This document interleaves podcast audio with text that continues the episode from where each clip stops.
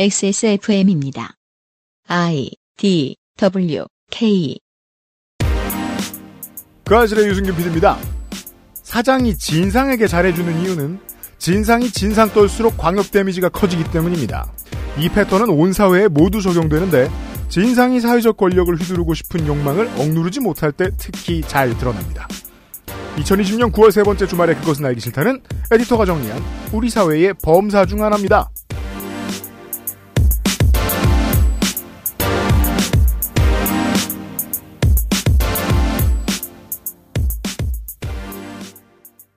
오늘 게스트가 없고 텐덤 쇼예요. 아, 윤세민 그러네요. 에디터입니다. 네, 외롭고 허전합니다. 아니, 우리 이거 적응하려고요, 이제. 아, 네. 사람 수를 줄이자. 뭐 코로나 때문에요? 그것도 그런데 생각해보면 미련한 소리죠. 화상통화 음질을 연구하는 게 낫죠, 그 시간에. 음, 그것도 그렇죠. 연구 네. 중이에요. 네, 기대 많이 하지 말아주세요. 그게 요즘에는 기술이 많아서 네, 근데 기술이 많다는 건 그만큼 실험할 게 많다는 거겠죠? 그죠. 어, 이것저것 테스트해보고 있습니다. 네, 아무튼 오늘은, 어, 저랑 에디터밖에 없습니다. 그렇습니다. 네. 이게 이제 그, 제가 언론인들한테 덜어 들었던 이야기예요, 오늘 들려드릴 이야기는. 음, 더, 덜어 약간 오프 더 레코드로 제보를 받으셨나요? 은근히 유명하더라고요, 이 얘기가. 어, 그래요? 재수없는 기자도 있다. 네. 그러길래, 누구, 예를 들면, 이- 이 얘기를 해주는 거예요. 음, 네. 아, 그럼 사실 모자이크로 한 명이 더 오셨으면 좋았을 텐데. 그러니까 그 음성 변조로 많은 언론인들은 언론인 까는 걸 좋아하지 않습니다. 그렇겠죠. 이제는 이제 청취자 여러분들도 많이들 예상하실 거라고 생각해요. 그 언론인들도 언론이 많이 바뀌기를 원합니다. 아, 언론이 가진 힘을 아주 아주 잘못 활용하는 언론인이 있으면 실명도 밝히고 이 사람이 그동안 뭘 잘못했는지도 얘기하고 아, 이런 문제 지적을 언론 매체를 통해서 하고 싶은 욕망도 있어요. 음, 그게 방송이든 신문이든. 근데 못해요. 음, 서로가 서로가 가진 힘을 알기 때문입니다. 위험의 밸런스가 맞춰져 있어요. 기자한테 그러니까 올바른 걸 지적했다고 얘기할 수도 있지만 실제로 이제 나쁜 짓을 한 기자 입장에서는 해코지 당한 거잖아요. 네. 돌려줄 거예요. 이 약간 권력의 매드 이론이군요. 못된 놈은 못되게 돌려줘요. 음, 그래서 아이고 더러운 거 묻히고 진흙탕에서 싸우지 말고 언론인은 서로서로 건드리지 말자라는 암묵적인 합의가 아무도 실제로 꺼내지 않았는데 공기처럼 이루어져 있어요. 네. 현장에 가서 많이 느낍니다. 언론인이 싫어하는 언론인이 있어도 못 가는 이유는 거의 다 그거예요. 음, 음. 네. 그리고 또 국장급 팀장급으로 올라가면 더더욱이 그런 걱정이 심하니까 우리 애가 다칠까봐 우리 회사가 다칠까봐 네. 조심시키고 내가 가진 권력을 제도 갖고 있으니까. 네. 그래서 미디어 오늘 같은 곳이 아니면 언론이 잘못하는 걸 지적하지 못합니다. 네. 그래서 요즘 세상에 유튜브에서 많이 지적을 하더라고요. 그러게 말이에요. 근데 또 그것도 있는 게 유튜브에서 많이 지적을 하는 순기능도 있고 만물 언론 탓도 있더라고요. 근데 또 유튜브 같은 경우에는 어, 100% 자영업자 시장이라 100% 자영업자 시장은 전통적인 힙합의 원리를 따르죠. 서로 디스를 해야 장사가 돼요. 네. 그건 또 반대인 거예요. 아, 깔 필요가 없는데 서로 까죠. 네, 네.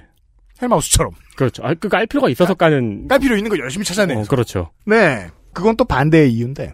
아무튼 서로의 생존을 위해서 아, 서로의 문제점을 지적하지 않습니다. 그러다 보면 이런 이런 아주 재미있고 별거 다닌 범사가 조용히 묻혀 지나가는 경우가 있어요. 네. 잠시 후에 들려드리죠.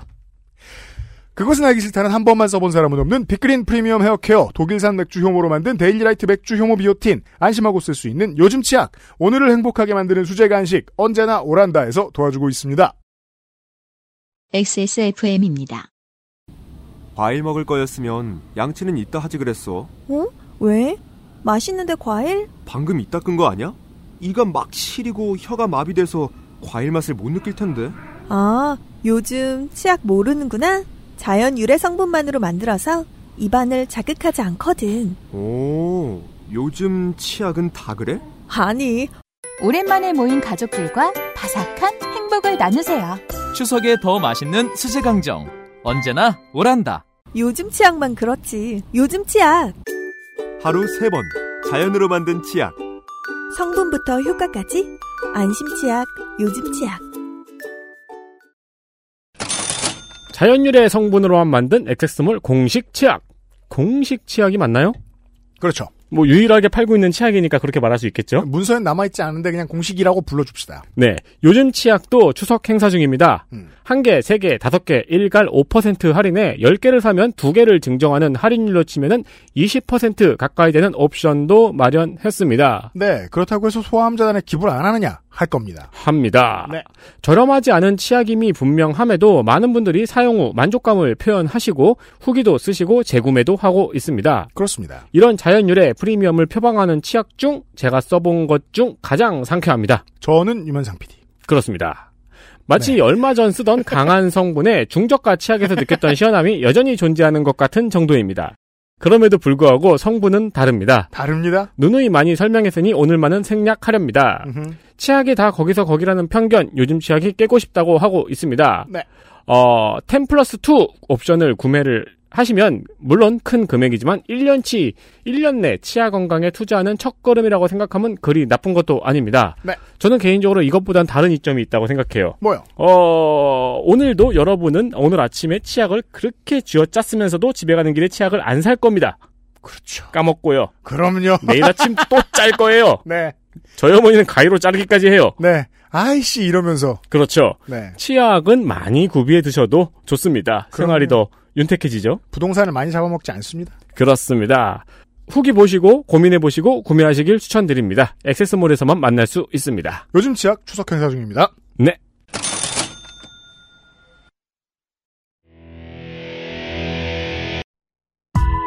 이해를 돕는 정리. 오늘까지의 연대기.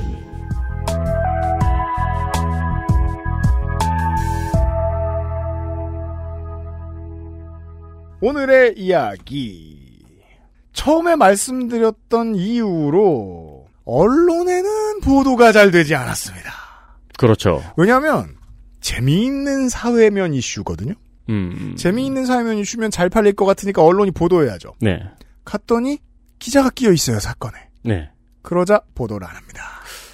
저 같은 경우에도 이 사건을 언론에서 접한 게 아니었어요. 그렇죠. 네, 작년 11월경에 법의드림에 갔다가 거기서 봤거든요. 네. 그러니까 정확히 최초에 관련 글이 올라왔던 건 작년 6월 26일이었고요. 음. 제가 봤던 건 11월 7일에 올라왔던 두 번째 글이었습니다. 5개월 한 4개월 만에. 네, 그러니까 첫 번째 글이 있고 두 번째 글이 있었습니다. 음. 원래 저는 커뮤니티를 되게 싫어해요. 근데 왜 갔어요? 그리고 커뮤니티 게시판 글 제목들도 보기 싫어하는데 차 사러 갔어요? 아니요, 이제 이때 게시판에 들어갔던 거는 이제 음. 당시에 화제였던 화순 주차장 사건을 찾아보다가 타고 들어간 거예요. 화순 주차장 사건이 뭐죠? 집 앞에 이제 공용 주차 공간이 있는데 거기를 점유하고 있었던 어떤 여러 가지 사건이에요. 음. 네, 그 얘기를 하면 그 얘기가 또 길어지니까. 아, 알았어요. 그러다 웨딩 컨설팅 업체 대표라는 사람이 도와주세요라고 쓴 게시물을 본 거예요. 음. 근데 그 당시엔 내용을 보고 그냥 헐 이러고 넘어갔었는데 네. 이 사건이 올해 들어서 다시 이슈가 됐더라고요. 내용을 설명해 드리겠습니다. 네. 글을 올린 사람은 앞에서 말씀드렸다시피 웨딩 컨설팅 업체 대표라고 합니다. 음. 사건의 내용을 말씀을 드리자면은 2017년 12월 한 커플이 골뱅이 웨딩 클럽이라는 웨딩 컨설팅 업체를 통해서 결혼을 했습니다. 뭐 범사입니다. 어, 왜- 저는 사- 커플이 웨딩 컨설팅 업체를 통해 결혼했어요. 저는 결혼을 안 해봐서 모르는데 유피디님도 컨설팅 업체를 이용을 해- 하셨나요? 아닙니다. 저희는 저희가 공부했습니다. 다만 웨딩 컨설턴트를 이용하면 편합니다. 어떤 식으로 주로 컴스테이션에서 PC를 조립하는 것하고 비슷합니다. 음, 결혼에 필요한 이런저런 부품들을 조합해서 알려주는 역할. 그렇죠. 그리고 이제 그 AS 기간을 철저히 지켜주고 음, 뭐 이런 것들이 있어요. 그래서 조금 더 비용을 내고 웨딩 컨설턴트를 이용하기도 하지요. 네. 이 커플은 100만 원에 웨딩 컨설팅 계약을 했다고 합니다. 음. 그리고 골뱅이 웨딩 클럽을 통해서 웨딩 사진 촬영 업체를 결정하고 결혼식을 진행했습니다. 음. 골뱅이 웨딩 클럽의 대표가 처음에 쓴 글을 보면은 그 웨딩 촬영 이제 웨딩 스냅이라고 하죠. 네. 웨딩 촬영은 따로 하지 않고 본식 촬영만 하고 음. 웨딩 드레스도 미국인 신부가 직접 준비해서 본식 촬영 원판하고 메이크업만 진행했다고 합니다. 미국인 신부가 뭐죠? 아, 이 신부가 미국인이에요. 아 그렇습니까? 네, 이 커플의 신부가 미국인인데 음. 드레스를 직접 준비를 했다는 거죠. 음. 네. 어, 이 덕분에 저도 공부하면서 결혼식 사진에 원판과 스냅이 있다는 걸 알게 됐네요. 아 그러게요. 네. 스냅은 안 찍고 원판 사진으로 웨딩 앨범을 제작해 주기도 합니다. 저는 본식 사진만 찍어서 몰라요. 그리고 이제 결혼식이 진행이 됐어요. 음. 이 고객에게 클레임이 들어옵니다. 뭐 범사입니다. 정확히는 결혼을 진행한 당사자가 아니고 신랑의 누나한테 클레임이 들어왔습니다. 가만 있어봐요. 신랑의 누나가 네. 이 웨딩클럽이라는 웨딩 컨설팅 업체에다가 클레임을 했다. 그렇습니다. 네. 동생이 해외에 있는 관계로 이 신랑의 누나가 대신 예식 절차를 이제 진행을 했다고 하더라고요. 그러는 경우도 있겠죠. 네. 지금은 이 신랑의 누나가 누군지 기사가 많이 나가서 알고 있죠. 음. 네, JTBC에서 5년여 정도 기자로 일하다가 퇴사한 송 전 기자라고 기사가 많이 났습니다. 그래서 이게 잘 모르시는 분들은 이 사람이 결혼했나 보다. 라고 생각할 수도 있죠. 네, 아닙니다. 네. 그냥 클레임만 건 사람이에요. 우, 이 신랑의 누나가 전직 기자였다는 사실은 웨딩업체 대표가 이름을 검색해보고 알았다고 합니다. 그 고객의 이름을 검색해 보려면 고객이 너무 좋든가 너무 싫든가 어, 그렇죠. 둘 중 하나죠. 이게 너무 고맙든가 너무 싫든가 둘 중에 하나여야 되는데 네. 근데 이제 이후에 여러 가지 일들이 벌어지는데 이거는 이제 유피님이 판단하실 편집시 판단하실 부분인 것 같은데 음. 이 사람이 클레임을 건 사람이 요구 사항에 본인이 기자라는 지위를 이용하지는 않았어요. 네. 다만 이제 어- 컨설턴트 업체 대표가 이야기하는 문제점은 또 다른 문제점이 있는데 그것도 이따가 말씀을 드리겠습니다. 그러니까 이 층위에 대해서 지금 미리 짚고 넘어가는 게 좋겠어요. 왜 그 지역지에 보면 지역지 기자가 지위를 이용해서 동네의 이권에 개입하고 이러는 사건들을 볼 수 있어요. 있죠. 근데 이, 이 얘기는 다시 한번 범사라고요. 네. 그 지위를 이용했는지는 분명하지 않거나 드러나지도 않아요. 그러면 혐의 없음이잖아요. 음. 다만 누구나 할 수 있는 어떤 나쁜 고객으로서 할 수 있는 나쁜 행동을 보였는데 그 사람이 기자일 뿐이에요. 네. 그래서 보도가 덜 됐어요. 그렇죠. 제가 보도가 덜 됐다는 얘기를 자꾸 드리는 말씀이 뭐냐면 그냥 가십거리도 너무 괜찮아요 이게. 음, 맞아요. 네. 사실 이게 저 저 대표님한테는 드릴 말씀은 아닙니다만. 네. 클레임이 들어왔는데 결혼식 원판 촬영한 사진이 마음에 들지 않는다는 클레임이었어요. 음. 그러니까 골뱅이 웨딩클럽은 이게 골뱅이 웨딩클럽에서 촬영을 진행한 게 아니잖아요. 컨설턴트 업체죠. 그렇죠. 사진 업체가 따로 있죠.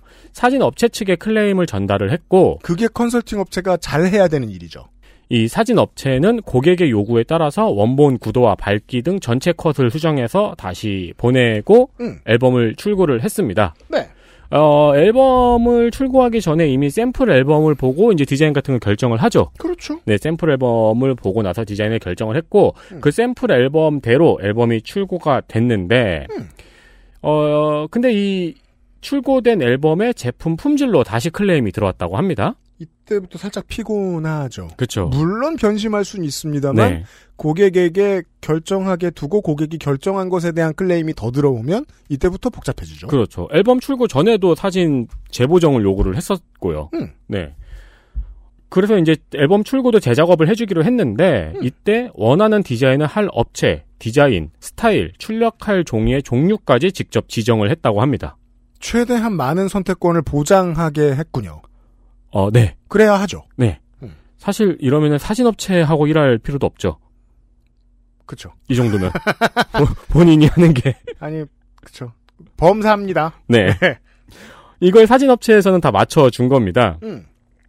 그리고 사진업체에 클레임을 접수하면서 이 컨설턴트 업체인 골뱅이 웨딩클럽 대표한테도 항의 메일을 보냈습니다. 음. 총 세 통의 메일을 보냈는데 음. 이건 송 전 기자가 보낸 메일이 아니고 대표가 보낸 답신만 지금 공개가 돼 있어요. 아 그렇군요. 아마 송사관계 때문에 송 전 기자가 보낸 메일은 공개를 못한 것 같아요. 음. 네, 변호사의 도움을 받고 그래서 이 대표가 보낸 답신이 공개가 된 거를 제가 확인을 해봤는데 네. 첫 메일의 답장 내용을 보면은 1. 원판 작가 B에 대한 설명. 원판 작가비. 네, 음. 원판 작가 B에 대한 설명. 음. 2. 웨딩드레스 대여를 하지 않았는데 웨딩드레스까지 한 것과 비교해서 10만 원밖에 할인이 되지 않은 것에 대한 설명. 음. 어, 이거 좀 복잡한 건데 음. 이 컨설팅 업체의 사- 상품 구성이 있을 거 아니에요. 네. 근데 이 컨설팅 업체 같은 경우에는 주수입원이 웨딩드레스 대여인 거예요. 그렇죠. 그 이제 스드메라고 합니다. 그렇습니다. 네. 근데- 스튜디오 촬영 어 그리고 그 드레스 그리고 메이크업 근데 근데 보통 드레스에서 조금 많이 남는 편이에요. 왜냐하면 직접 가지고 있는 물량이 있으니까. 그렇죠. 네. 음. 스튜디오 촬영과 메이크업은 다른 업체가 하는 거니까요. 근데 이제 이 고객 같은 경우에는 드레스를 직접 준비를 했으니까요. 그렇죠. 러면은 이제 내용이 있는데 드레스 대여를 만약에 빼시면은 다른 업체에 들어가는 돈은 다른 업체에 들어가니까 저희는 무료로 컨설팅을 해주시는 거다. 음. 그래서 컨설팅 비용을 추가로 받은 거다. 음. 라는 이제 설명이 있는 거예요. 그렇죠. 왜냐면은 수익이 많이 남을 패키지, 그러니까 패키지 상품 중에 수익이 많이 남을 분야를 고객이 빼겠다. 라고 하면은 수수료 비율이 조금 더 올라갈 수밖에 없지요. 그렇습니다. 네. 그러니까 이제 그런 금액적인 항의가 들어왔고 그거에 대한 피드백을 해준 거죠. 음, 그리고 메이크업 업체가 저가 메이크업 업체가 아니라는 설명. 음. 마지막 4번은 피드백이 부실한 것에 대한 사과였습니다. 자, 우리는 마구 예측을 합니다. 피드백이 부실한 것에 대한 사과는 1. 피드백이 부실했을 경우. 이 2. 화를 많이 냈을 경우. 그렇죠. 네. 그러니까 이 답십 내용으로 처음에 온 항의 메일의 내용을 예측을 할 수가 있죠. 음. 네. 그러니까 사진에 대한 건 사진 업체에 요구를 해서 일단 피드백 및 AS가 진행 중이고 음. 그리고 가격에 대한 문의, 메이크업이 마음에 들지 않는다는 내용이었던 것 같죠? 음, 사실상 거의 모든 것에 대한 클레임이네요. 그렇죠. 네, 이 사- 업체가 되게 못했을 수도 있고요. 네. 사진, 가격, 메이크업 음, 다니까요. 드레스는 안 했으니까. 음. 어, 그리고 두 번째 메일. 그 이런 첫 번째 메일에 대한 답신을 사장님이 보내고 음, 거기 고객이 두 번째 항의 메일을 보내고 음. 그거에 다시 사장님이 답신한 두 번째 답신 메일. 네, 두 번째 사장의 답장. 네. 여기는 원판 촬영 금액에 대한 설명을 답변한 것으로 봐서 아마 또 금액에 대한 문의가 추가적으로 있었던 것 같습니다. 그래요. 퀄리티에 대해서 지적하면서 금액에 대한 지적이 나오기도 하죠. 네. 그리고 감사의 의미로 CGV 영화 티켓을 두 장 보냈네요.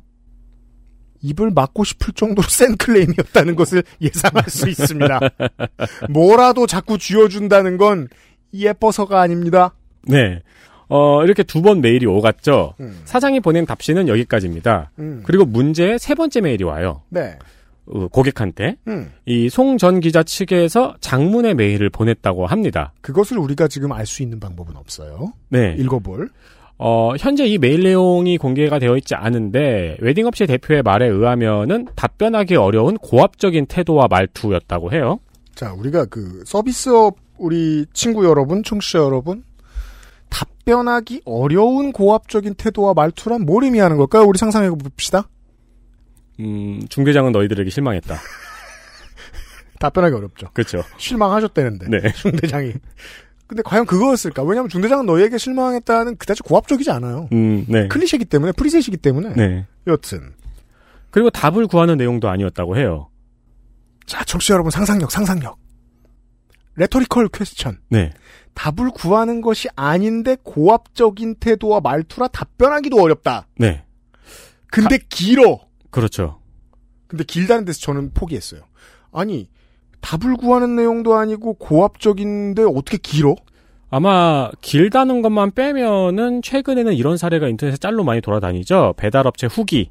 음. 네, 고압적인 태도와 말투로 이제 배달업체 후기 같은 게 이제 자영업자가 하기 어려운 이유 이러면서 돌아다니죠. 요즘엔 짤로. 그래서 작년, 재작년부터 세상이 좀 바뀐 게, 고압적인 말투로 이상한 논리를 써서 식당을 비난해 놓은 댓글에다가, 프라이드를 가진 사장님이 이것저것 조목조목 따지면서 자세히 답변해 놓고 좀 적대적으로 쓴 댓글 있잖아요? 음, 그런 글이 유명해지면 그 식당이 대박 나는 경우가 많아요, 요새는. 음, 네. 바뀌었죠, 좀. 네, 사람들도 어디에다가 신뢰도를 줘야 할지 좀 많이 현명해졌기 때문에 그동안 많이 읽어서 네. 어, 자 지금까지 상황을 한번 정리를 해봐요. 사진에 대한 클레임이 들어와서 그건 사진업체가 AS를 진행 중이에요. 금액에 대한 문의가 들어와서 금액에 대해서 답변을 해 줬어요. 그리고 마지막에는 고압적인 태도와 말투로 뭔가 메일이 왔어요. 그래서 이 사지 이 메일에는 이 웨딩업체 사장은 답변할 필요성을 느끼지 못했다고 합니다. 그렇죠. 네. 음. 그래서 답변을 안 했어요. 이 메일 세 번째 메일에는. 답을 구하는 내용이 아니었다면요. 그리고 고객이 요청한 거에 대한 답변을 했고 음. AS는 진행 중이니까 상담 노동자들이 가장 잘 이해하는 부분입니다. 그냥 지 기분 나빠서 떠든 것에 진 Z 단어 쓰지 맙시다. 아, 네. 좀비 영화의 법칙 같은 거죠. 음. 그, 어, 본인이 기분 나빠서 떠든 말은 보통 답을 구하지 않는데 그 기분 나빠하는 고객은 답을 원하죠. 음. 굴종의 뭐라고 할까요? 어 굴종의 증거를 원하죠. 네. 그런 경우란 말은 아닙니다. 많은 그건 이제 우리가 짐작하컨대 김, 세상- 짐작컨대. 예, 세상 일은 그랬었던 것 같은데 네, 오늘은 그냥 사건 반장 같은 분위기로 기억해 주시면 좋겠어요. 네 아하 알아본다. 어이 클레임이 그렇게 1달락이 됩니다 근데 사건 반장 그 표창원 의원이 들어오고 분위기가 많이 바뀌었더라고요. 아 그래요 네. 무슨 저, 저, 경찰대학 1학년 수업 같이 바뀌었어요. 아 진짜요 이 전잘님의 위력 그니까요. 그, 그, 이제, 그, 사건 반장이 지금 교대됐잖아요? 네 전 진행자가 국회로, 국회의원이 진행자로. 분위기가 많이 바뀌었어요? 네, 여튼. 여튼 이 클레임이 1달락이 됩니다 이렇게 JTBC 얘기 많이 하네요. 네. 어, 그리고 이 골뱅이 웨딩클럽은 리모델링을 진행을 합니다. 음. 어, 그리고 골뱅이 웨딩클럽의 회원들에게 6월에 리모델링이 90% 진행되었다는 메일을 보냈다고 합니다. 웨딩 컨설팅 업체는 부동산으로 운영하지 않기 때문에 네. 그 기본 원자재에 부동산이 껴있지 않은 편이기 때문에 리모델링이라는 게 무엇인지 지금 의문스럽고요. 아무튼 그 고객들에게 리모델링이 진행됐다는 메일을 보내는 걸 보면 지금 이미 프로젝트를 받고 있는 정상 영업하고 있는 고객들도 있다는 뜻이고요. 네. 그, 아니, 그, 사진을 보면은 그냥 말 그대로 갈게 간판 바꾸고, 안에 인테리어 싹 바꾸고, 그냥 네. 그 정도. 네, 그 정도의 리모델링이었어요. 음. 그리고 상호명도 바꿨습니다. 이게 원래 이제 골뱅이 웨딩클럽이라는 상호명이었는데, 음. 이제 BGM 블랑이라는 이름으로 바꾼 거예요. 네, 이름을 바꿨어요. 네. 그리고 이제 리모델링을 마치고 영업을 다시 개시를 하려고 하는데, 음. 7월에 레몬테라스, 웨딩 공부, 다이렉트 결혼 준비, 수원맘 모여라 라는 네 곳의 카페에 이 골뱅이 웨딩클럽에 대한 글이 올라옵니다. 나름 나름 메이저한 규모의 카페나 커뮤니티들이겠죠? 그렇죠. 네, 어, 레몬 테라스 얘기는 저희도 했었죠. 저희 방송에서도. 그렇습니다. 네. 글의 제목은 후회되는 골뱅이 웨딩클럽, 형편없는 골뱅이 웨딩클럽, NG컷으로 앨범을 제작해주는 골뱅이 웨딩클럽, 황당한 업체 골뱅이 웨딩클럽, 해탈한 업체 골뱅이 웨딩클럽이라는 제목의 글이었어요. 음, 카페가 워낙에 큰 카페였기 때문에 여파가 상당했다고 합니다. 그렇죠. 네이버에 업체명을 검색을 했을 때 이 글들이 최상단의 1, 2, 3, 4번으로 나열됩니다. 음, 그러니까 웨딩 컨설팅 업체에 대한 안 좋은 후기 글을 올린 건데요. 네, 그러면서 이 업체가 진행한 웨딩 사진이다 라면서 웨딩 사진을 올렸어요. 음, 여기서 문제가 하나가 발생을 합니다. 뭡니까? 저도 이 사진들을 봤는데 음. 이 송 전 기자가 카페에 올린 사진은 아주 어둡게 찍힌 사진입니다. 네, 그러니까 제가 보기에는 이게 노출을 맞춰보려고 찍었거나 음. 아니면 이제 연사로 찍으면서 연사로 찍다 보면 가끔 조명을, 조명을 못 받는 경우가 있죠. 네, 못 받은 사진인 것 같은데 음. 이 사진들을 어 올린 거예요 카페에 이렇게 사진을 찍었다라면서 음. 근데 웨딩 업체 대표는 이 사진들은 웨딩 앨범에 들어가지도 않은 사진이라고 합니다. 음. 저도 어- 웨딩 앨범을 못 봤으니까 음. 웨딩 업체 대표의 주장이라고 할 수밖에 없는 건데요. 네. 웨딩 앨범에 들어가지도 않은 사진을 올리면서 본식 사진 이게 뭐 정상적으로 보이냐 어때 보이냐라는 게시판을 올린 거죠. 서로 주장은 다릅니다. 네. 네. 웨딩 컨설턴트는 이거 본식 사진에 넣어주지 않은 거다. 네. 비컷이다. 네. 근데 비컷을 가지고 올렸는데 저 신랑의 누나는 음. 아니다. 이게 정식이라고 준 거다. 처음에 글을 올리고 음. 이 웨딩 업체 대표에서 그런 식으로 이제 커뮤니티에 글을 올렸어요. 본식 웨딩 앨범에 들어가지 않은 비컷을 가지고 지금 게시판에 글을 썼다. 근데 만약에 이게 거짓이라면은 이 송전 기자 측에서는 웨딩 앨범을 찍어서 올리면 됐겠죠? 증명할 방법은 있죠. 네, 근데 증명을 안 했습니다. 그리고 또 원본을 주고 나면 그걸 포트폴리오로서 그 두꺼운 걸 가지고 있어야 할 이유가 없기 때문에 웨딩 컨설턴트 업체나 촬영 업체는 그 원본을 가지고 있지 않습니다. 네. 그러니까 찍어놓은 결과물 말씀드리는 거예요. 음. 음. 따라서 고객만 증명할 수 있어요. 이건 네. 이 다섯 개의 글이 파급력이 어마어마해서 BGM 블랑은 손님이 없어진 것뿐만 아니고 계약을 했던 손님들이 계약을 해지하기까지 합니다. 네 누구나 가장 많이 이런 커뮤니티를 찾아볼 때는 결혼식 하기 전이니까요. 그렇죠.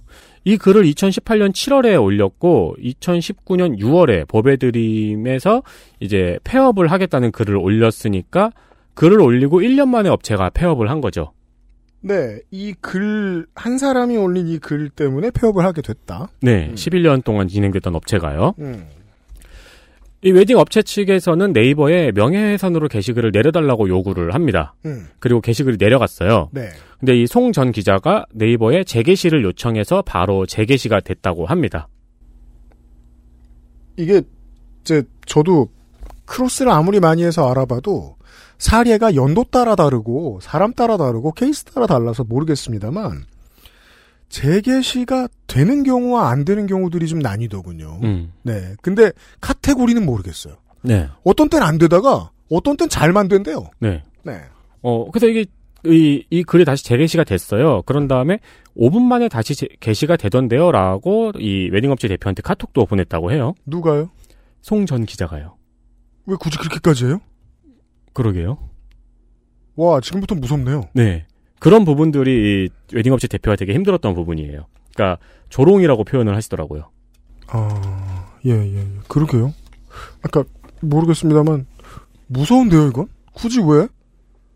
굳이 포털에 당신에 대해서 비난한 글이 다시 올라갔다라고 메신저를 통해서 굳이 알려줄 이유가 뭐가 있어요? 그러니까요. 여튼. 어, 결국 이 웨딩업체 대표가 송 전 기자한테 직접 전화를 해서 게시글을 내려달라고 합니다. 음. 그러니까 내릴 생각이 없다고 답변을 해요. 음. 사진업체 측은 그러면서 이제 웃긴 얘기를 하는 거예요. 음. 이 웨딩 컨설팅 업체가 게시글을 내려달라고 전화를 했어요. 음. 그러니까 뭐라고 하냐면은 사진업체 측은 게시글을 내려달라는 전화를 나한테 안 했다. 음. 그러니까 용서하겠다.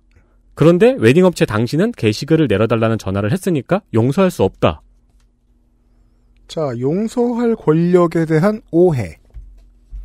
네, 그리고 용서는 자기가 하면 되는데. 그렇죠. 예. 그런 다음에 어떻게 하냐면은 이 게시글을 올렸잖아요. 음. 이 게시글에 원래 사진업체와 웨딩업체의 이름이 둘 다 들어가 있었어요. 음. 근데 사진업체의 이름을 지우고 골뱅이 웨딩클럽의 이름만 남겨놓습니다. 와, 이제 권력을 활용도 하고 있죠. 그러게요. 어, 근데 이게 나중에 좀 큰 문제가 되는데, 이제 음. 변- 변곡점이 되는데, 골뱅이 웨딩클럽은 사진 촬영을 한 업체가 아니잖아요. 음. 근데 이 사진이 문제가 돼서 골뱅이 웨딩클럽만 손해를 보는 상황이 된 거죠. 저희 업체도 컨설팅 좀 하는 업체로서 참 이런 위협, 그러니까 이런 위험성을 생각하지 않을 수는 없습니다. 음. 네. 이 골뱅이 웨딩클럽의 전 직원이 올린 글도 있거든요. 음. 그 글에 의하면은 이 골뱅이 웨딩클럽의 경우에는 소개비를 받지 않고 소개만 하는 식으로 패키지를 구성한다고 해요. 음. 그래서 사진 촬영 금액도 고객 쪽에서 사진 업체에 송금을 했다 그러더라고요. 이렇게 투명하게 하는 케이스들도 있군요. 그렇다고 하더라고요. 그래서 음. 가격이 저렴하다고. 아. 이게 그 소개 및 컨설팅 비용은 당연히 더 높게 마련인데 그것이 아니라 사실상 소개업체 입장에서는 원가를 공개하는 거잖아요. 네. 와, 이렇게 하고도 먹고 살았다니 수완이 좋으셨나 봅니다. 이 경우에는 제가 조금 자세히 알아봤는데 오히려 그 사진 업체에 직접 계약을 하는 것보다 골뱅이 웨딩클럽을 통해서 계약을 하는 게 더 쌌더라고요. 왜냐하면 컨설턴트는 실제 원가를 알고 있고 컨설턴트가 실제 원가를 알고 있다는 걸 이 드레스나 메이크업이나 스튜디오 업체는 알고 있기 때문에 네. 서로 정보를 얼마나 가지고 있느냐가 중요하거든요. 컨설턴트를 쓰면 좋은 이유는 그런 거거든요. 여튼 네. 근데 이제 글이 계속 있으니까 직원들이 이 글을 내려보려고 글을 막 올렸어요. 이 글을 다음 페이지로 넘기거나 저 뒤로 보내려고. 전 이거 왜 그랬는지 알아요. 실제로 전공법을 했는데 안 통하니까 이렇게 하는 거예요. 어, 그렇죠. 음. 네. 그러자 이 송 전 기자가 카페 운영진들에게 이 글들을 다 신고를 해서 글을 다 삭제를 시켰습니다. 오, 어, 이거는 김민아가 좋아하는 NRMB 아니에요? 와우. 그러니까 저거는 거기 업체 직원들이 올린 글이기 때문에 지워야 된다. 그러니까 솔직한 글이 아니다. 뭐 이런 얘기였겠죠. 음. 그렇죠. 네. 음. 그런 다음에 이 웨딩업체 대표한테는 계속 신고할 테니까 계속 해봐라. 라는 식의 카톡이 왔다고 합니다. 음. 그리고 자신이 이게, 이게 그 마지막 메일이 있었잖아요. 아까 제가 말씀드린 음. 고압적인 태도의 마지막 메일. 네. 그 마지막 메일을 보내고 나서 7개월 뒤에 이 비방글을 올린 거거든요. 어? 인테리어 공사가 완료될 즈음에 올린 거예요. 타이밍으로 보자면은 고객 입장에서는 상관없는 타이밍인데 사업자 입장에서는 최악의 타이밍이네요. 그렇죠. 그거에 대해서 설명을 합니다. 자신이 7개월 만에 비방글을 올린 이유가 7개월 전 마지막 3차 메일에 답장을 안 해서 7개월 동안 울분에 찬 세월을 보내다가 게시글을 올린 거라고 합니다. 그러니까 자기는 울분에 찬 세월을 보내고 있는데 당신은 리모델링을 하고 있다는 것이 괘씸해서 그때 게시글을 올렸다고 해요. 물론 실화탐사대 같은 반응을 할 수도 있어요. 신동엽 씨는 실화탐사대를 보면 아이구를 한 시간 동안 하고 이제 출연료를 받는 네. 구조인데요. 음. 근데 어른이면 사실 이런 사람 본 적 있잖아요. 음, 음. 예. 뭘 어이구야 이런 사람 본 적 있지. 네. 음. 범, 검찰 조, 범사예요. 검찰 조사에서도 이렇게 진술을 했대요. 네. 진심일 것 같아요. 네. 자, 결국 웨딩업체 대표는 전화를 해서 합의안을 제시합니다. 합의안을 광고 뒤에 들어보죠.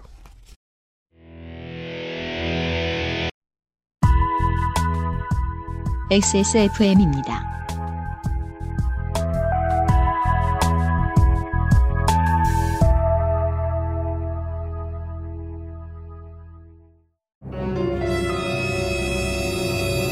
자, 지금부터 머리라는 단어를 입 밖에 꺼내면 죽는 거야. 데일리라이트 맥주 효모? 뭐야? 아 그건 머리에 좀... 말할 수 없는 고민? 직접 확인해보세요. 데일리라이트 맥주 효모. 맛? 맛을 어떻게 표현할까? 보기엔 흔한 강정인데 맛은 절대 흔하지 않은 것 같아요. 딱딱할 것 같은데 부드럽고 아주 달 것 같은데 너무 달지도 않고 담백해요. 흔히 알던 맛이 아니에요. 뭐랄까 고급스러운 강정? 시작하면 멈출 수 없다. 잘 만든 수제 강정 언제나 오란다. 딱딱할 것 같지만 부드러운, 매우 달 것 같지만 은은히 달콤한 반전의 맛 언제나 오란다. 언제나 오란다.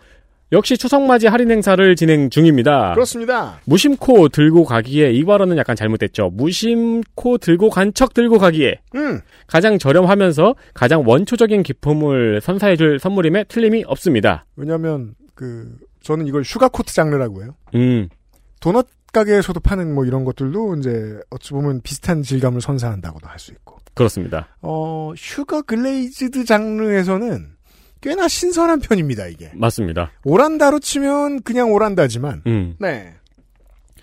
어, 말씀드렸다시피 이렇게 와작하고 깨물어 먹는 느낌이 아니고 앞니를 살포시 묻는 느낌이어서 그렇죠. 네. 네. 밀, 견과류, 열대과일 세 가지 맛으로 구성이 되어 있어서 다양한 입맛을 충족시켜 드릴 수 있습니다. 음흠. 명절 선물에 특화된 총 26개가 들어간 선물 세트가 준비되어 있습니다. 네. 애기에게 아니에요. 그거 맞습니다. 다 먹으면 큰일 나요. 어, 그렇죠. 네. 부모님들이 좋아하시는 거야 오래도록 임상을 해왔으니 저희 임직원들이 보증할 수 있습니다. 어, 네. 삼상 끝났습니다. 저희 판매고. 네. 그리고 아이들도 좋아합니다. 음. 너무 많이 먹어서 탈이죠, 오히려. 그럼요.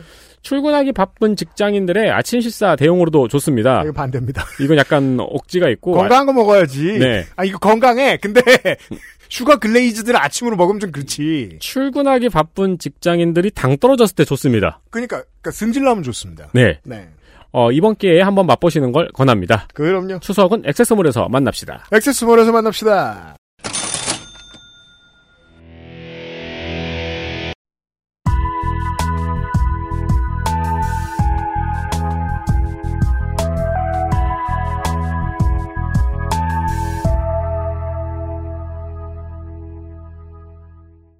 우리가 그 그 저 제가 저하고 어 에디터와 이 텐덤 에피소드를 할 때마다 주제가 늘 겹치는 게 있어요. 자기 깜냥 이상의 영향력에 대한 갈망에 시달리는 사람들. 네.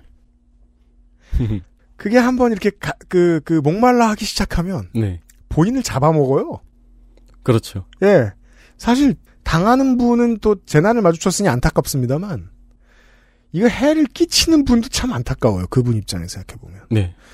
얼마나 마음속으로 지금 여러 가지가 빈곤할지, 걱정하면서 듣고 있어요. 음. 네. 이런 소요 있잖아요. 내가 필요 이상의 영향력을 끼치고 싶은 생각. 예를 들면 저는 어, 땡 다방에 지난달에 갔다가 음. 할아버지가 커피를 시키면서 땡 다방은 엄청 바쁩니다. 그렇죠. 커피 찌꺼기 이렇게 묻어 있는 그 저 저 이렇게 저 저 천이 그 있죠. 음. 그걸 보면서 뭐 이렇게 지저분하냐고 뭐라고 하는 거예요. 세상에 그거 제일, 깨- 제일 깨끗한데. 음. 그럼 이제 레토리컬 퀘스천이죠. 답을 안 해야죠. 네. 직원이. 직원이 답을 안 하는 거예요. 한 번 더 물어보는 거예요. 와, 한 번 더 물어보면 내가 뭐라고 해야 되나? 영향력을 부정적으로 끼치고 싶은 그 할아버지의 욕망도 욕망이지만 나는 거기에서 왜 할아버지를 해코지하고 싶었나? 아, 그런 마음이 들죠, 늘. 나도 그런 욕망이 있는 거예요. 네. 누구에게나 있는 욕망인 거예요. 랜덤하게 페이스북에서 광고가 떴어요. 모 애드 컴퍼니예요.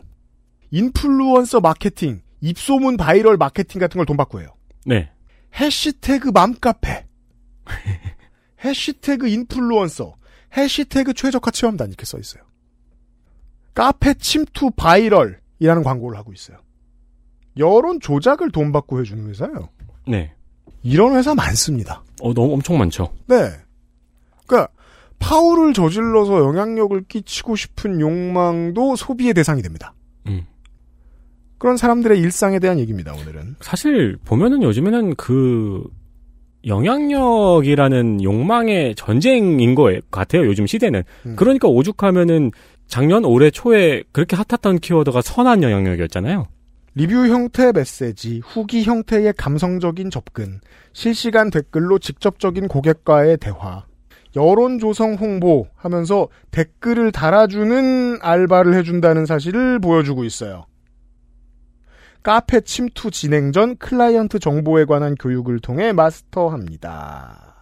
알림 설정을 형- 다- 통해 효율적으로 데일리 모니터링 등 신속하게 처리합니다. 10개 이상의 스토리텔링, 대화 형식의 댓글을 작업해드립니다. 자, 세상 무섭고 아무, 아무도 믿을 놈이 없다는 생각이 드시죠, 청취자 여러분? 이런 거 하는 회사도 있으니까요. 웨딩 컨설턴트 업체가 지속적으로 한 고객에게 어떠한 문제로 시달렸고, 음. 생략되었지만, 그것 때문에라도 리모델링을 하고 이름을 바꿨음을 유추해볼 수는 있습니다. 아, 그거는 아닐 것 같아요. 그래요? 네, 네. 왜냐면은 리모델링을 한다는 문자를 보내기 전 7개월 동안은 조용히 있었고 조용했거든요. 이 웨딩 업체 사장님은 그 클레임 건이 이제 마무리가 되었다고 생각을 하고 있었어요. 네. 네. 어, 문제가 마무리되었다고 생각한 뒤 7개월 뒤부터 갑자기 신박한 괴로, 그러니까 괴롭힘이 시작됩니다. 네. 그리고 합의를 보기에 이릅니다. 네, 결국 웨딩업체 대표는 전화해서 합의안을 제시했습니다. 합의안의 내용은요, 국내 최고가의 스튜디오에서 웨딩 촬영과 별도의 야외 촬영을 다시 해주는 것으로 제시를 했고요. 그리고 이 송 전 기자는 이 합의안에 대해서 웨딩업체 대표랑 사진업체 대표가 둘이 문서를 만들어서 날인을 하고 사진을 찍어 보내라고 지시합니다. 웨딩업체 대표와 사진업체 대표가 문서를 만들어서 날인한 후 사진 찍어 보내라. 이 문서라는 건 아마도 그 고객이 이, 이 송 전 기자가 요구한 형태의 포맷을 갖춘 어떤 문서, 그렇죠. 각서라든가. 그렇죠. 거의 각서 형태죠. 네. 네. 그래서 해당 확인서를 만들고 날인해서 보냈어요. 음. 그 이미지는 저도 확인을 했어요. 네. 근데 이미지를 보내니까 이 송 전 기자는 해당 문구가 마음에 안 든다고 합니다. 어, 사과받기 좋아하는 사람들이 있죠. 음, 그렇죠. 네. 그리고 자기가 수정해서 답장을 하겠다고 해요. 네. 아니, 사실 부글부글하죠. 대표 입장에선.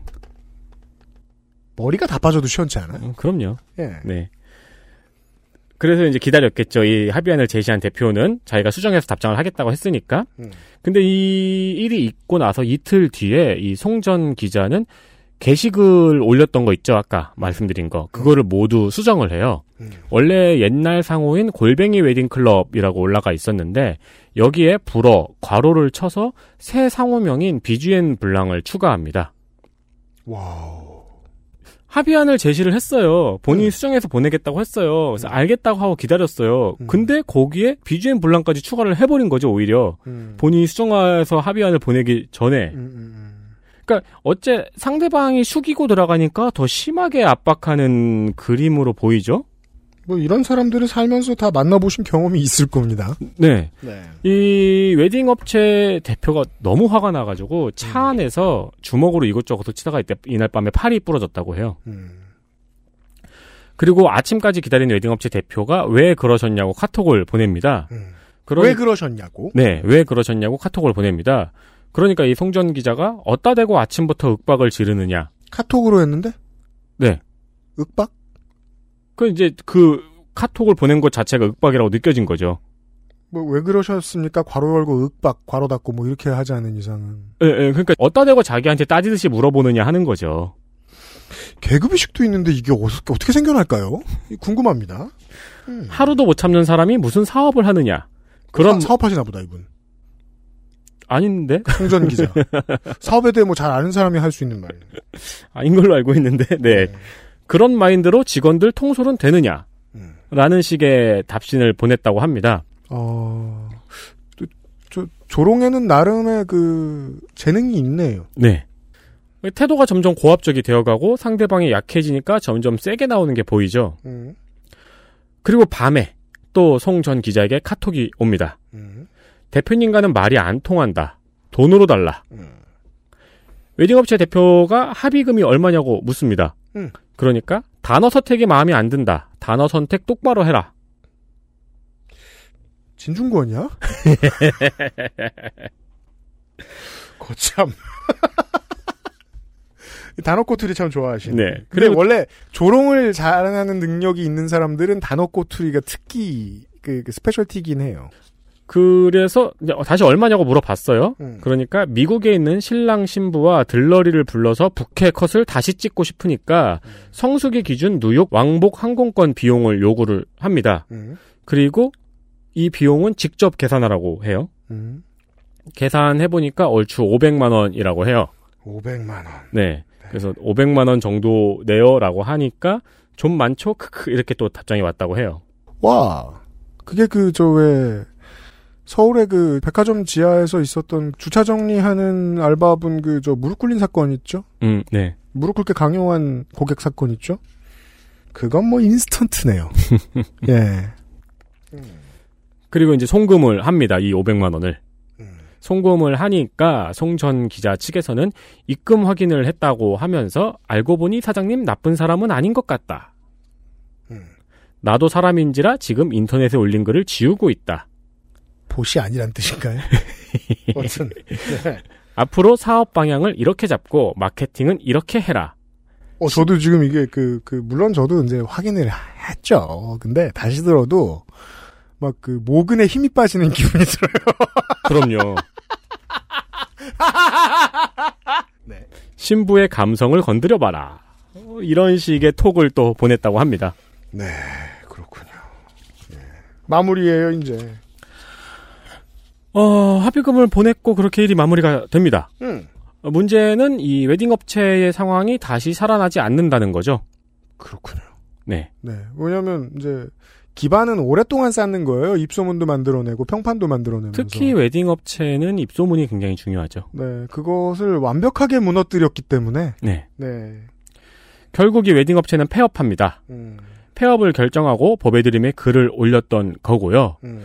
어, 6월 달에 글이 한 번 올라가고 11월 달에 글이 한 번 더 올라갔다고 말씀을 드렸잖아요. 음. 네. 제가 완결한 건 11월 달에 글이었는데 6월 달에 올린 글은 폐업을 알리면서 약간 다 포기했습니다라는 식으로 올린 글이었고요. 음. 11월 달 같은 경우에는 이제 법적 다툼을 시작해 보려고 올린 글이었어요. 음.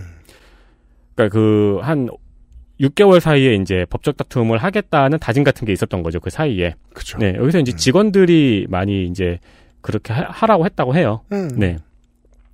명예훼손, 영업방해, 협박으로 형사고소를 한 후에 이제 이 글을 올린 거죠. 음.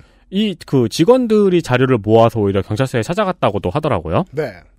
이 11월에 올린 업체 대표의 글에 따르면은 그것이 알고 싶다. 궁금한 이야기 Y를 비롯한 수많은 언론사에 제보를 했다고 합니다. 음. 이 업체 대표 말에 의하면은 천 곳이 넘는 곳에 제보를 했다고 하는데 이 누나인 송 전 기자가 전직 기자라는 사실을 알고는 모두 연락이 안 되었다고 합니다. 확실한 전후 관계인지는 알 수 없지만 네. 그림상 그렇게 해석될 수 있다. 그렇죠. 그러니까 이 웨딩업체 대표의 주장은 신랑의 누나가 전직 기자였다는 사실이 언론 보도를 막는데 작용을 했다는 거죠. 음. 송정 기자 측도 이에 대해서 이제 언론사에 답변을 한 게 있었는데요. 음. 지금은 퇴사했고 5년의 기자 경력밖에 안 되는 사람에게 그 정도 권력은 없다고 밝혔습니다. 네. 기사가 올라온 시간을 확인해 보니까 웨딩업체 대표가 1차로 글을 올린 건 2019년 6월이었습니다. 어, 언론사에 기사가 없다가 가장 빨리 이 소식을 전하는 언론사는 7월에 위키트리의 기사입니다. 게시판 퍼가요는 그쪽이 잘하니까. 그 위키트리의 메이저 분야니까요. 음. 그리고 두 번째 글을 올린 11월 그 시점에 이 시점에 커뮤니티에서 화제가 많이 돼요. 음. 첫 번째 글에서 화제가 그렇게 크게 안 되었다가 네. 이 두 번째 글을 올린 2019년 11월에는 아주경제 그리고 일단 리더스 경제, 아시아투데이, 세계일보 등에서 이 소식을 다뤘습니다. 그리고 2019년 11월 16일에 해당 웨딩업체 근처에 산다는 유튜버 구재혁이라는 유튜버가 있더라고요. 음. 이 유튜버의 채널에서 소개가 되고 음. 2019년 11월 21일에 사건 사고를 다루는 유튜버죠. 음. 정배우. 아 그렇군요. 네. 음. 이 정배우의 채널과 인터뷰를 했군요. 직접 인터뷰를 하면서 더 유명해졌습니다. 음. 이 두 번째 글을 올린 시점과 유튜버에서 화제가 된 시점부터 슬슬 이제 알려지기 시작한 거예요. 음. 그리고 기자왕 김기자라는 채널이 있습니다. 음.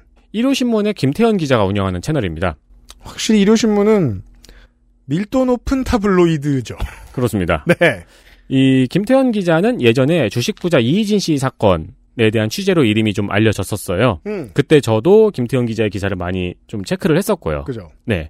주로 본인이 취재한 사기 사건에 대한 영상을 올리는 채널입니다. 음. 그래서 지금도 이희진 씨의 근황을 전하고 있더라고요. 아 그렇군요. 네, 출소했어요. 음. 출소했겠죠. 이희진 씨 출소하고 벌금이 100억인데 노역을 안 하고 그냥 분납 계획서를 내고 출소했다고 합니다. 아 그래요. 음. 네. 아직 그만큼 돈이 있다는 얘기죠. 모르죠. 뭐 또 벌어서 하겠다는지 모르겠네요. 네. 그럴, 수, 그럴 수도 있죠. 네. 네. 뭐 아무튼 이 김태현 기자는 이 사건을 안 다룬다고 구독자들한테 욕을 좀 먹었나 봐요. 원래 구독자는 욕을 하고 싶어하는 사람을 일컬어 구독자라고 불러요. 근데 이제 아 입에 독이 있어서 구독자. 그렇죠. 구독을 갖고 있어요. 네. 어 그런데 이제 그 욕을 하는 이유가 이 대표가 기자라는 이유 때문에 기자들이 안 달았다는 주장을 했잖아요. 음. 그러니까 당신도 기자라서 같은 기자라서 이 내용을 다루지 않는 거냐. 아 구독자 스타일의 욕이네요. 그렇죠. 네. 네, 그런 이제 욕을 한 거죠. 음. 그래서 이에 대해서 해명하는 영상을 올렸어요. 음. 네, 이제 해명하는 영상에서 밝힌 바에 의하면은 자기도 이제 웨딩업체 대표한테 연락을 취해봤다. 음. 근데 이 웨딩업체 대표가 지금은 너무 지쳤고 또 소송이 진행되고 있어서 취재를 거부했다. 음. 자기가 취재한 거는 거부를 했는데 정배우 유튜브에 출연해서 자기도 약간 당황스러웠다. 음. 네, 이런 식의 말을 하더라고요. 그리고 이제 이 정배우 유튜브에 출연한 이유는 이 웨딩업체 대표의 자녀들이 음. 정배우란 유튜버를 안 돼요. 원래 그 저 섭외란 그렇게 미스터리어스하게 진행돼요. 네. 음. 그래서 거기에 출연하시라고 해서 자녀들이 음. 그래서 거기에 출연을 했다고 하더라고요. 그렇죠.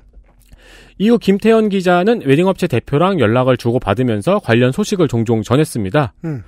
어, 정리를 하자면은 해당 사건은 작년 11월 시점에 법의 드림의 글을 올라오면서 조금 유명해졌고, 음. 그리고 유튜브를 통해서 다시 한번 확산이 됐고, 웨딩업체 대표가 고발을 했기 때문에 송사는 진행이 됐습니다. 이때부터. 그렇죠.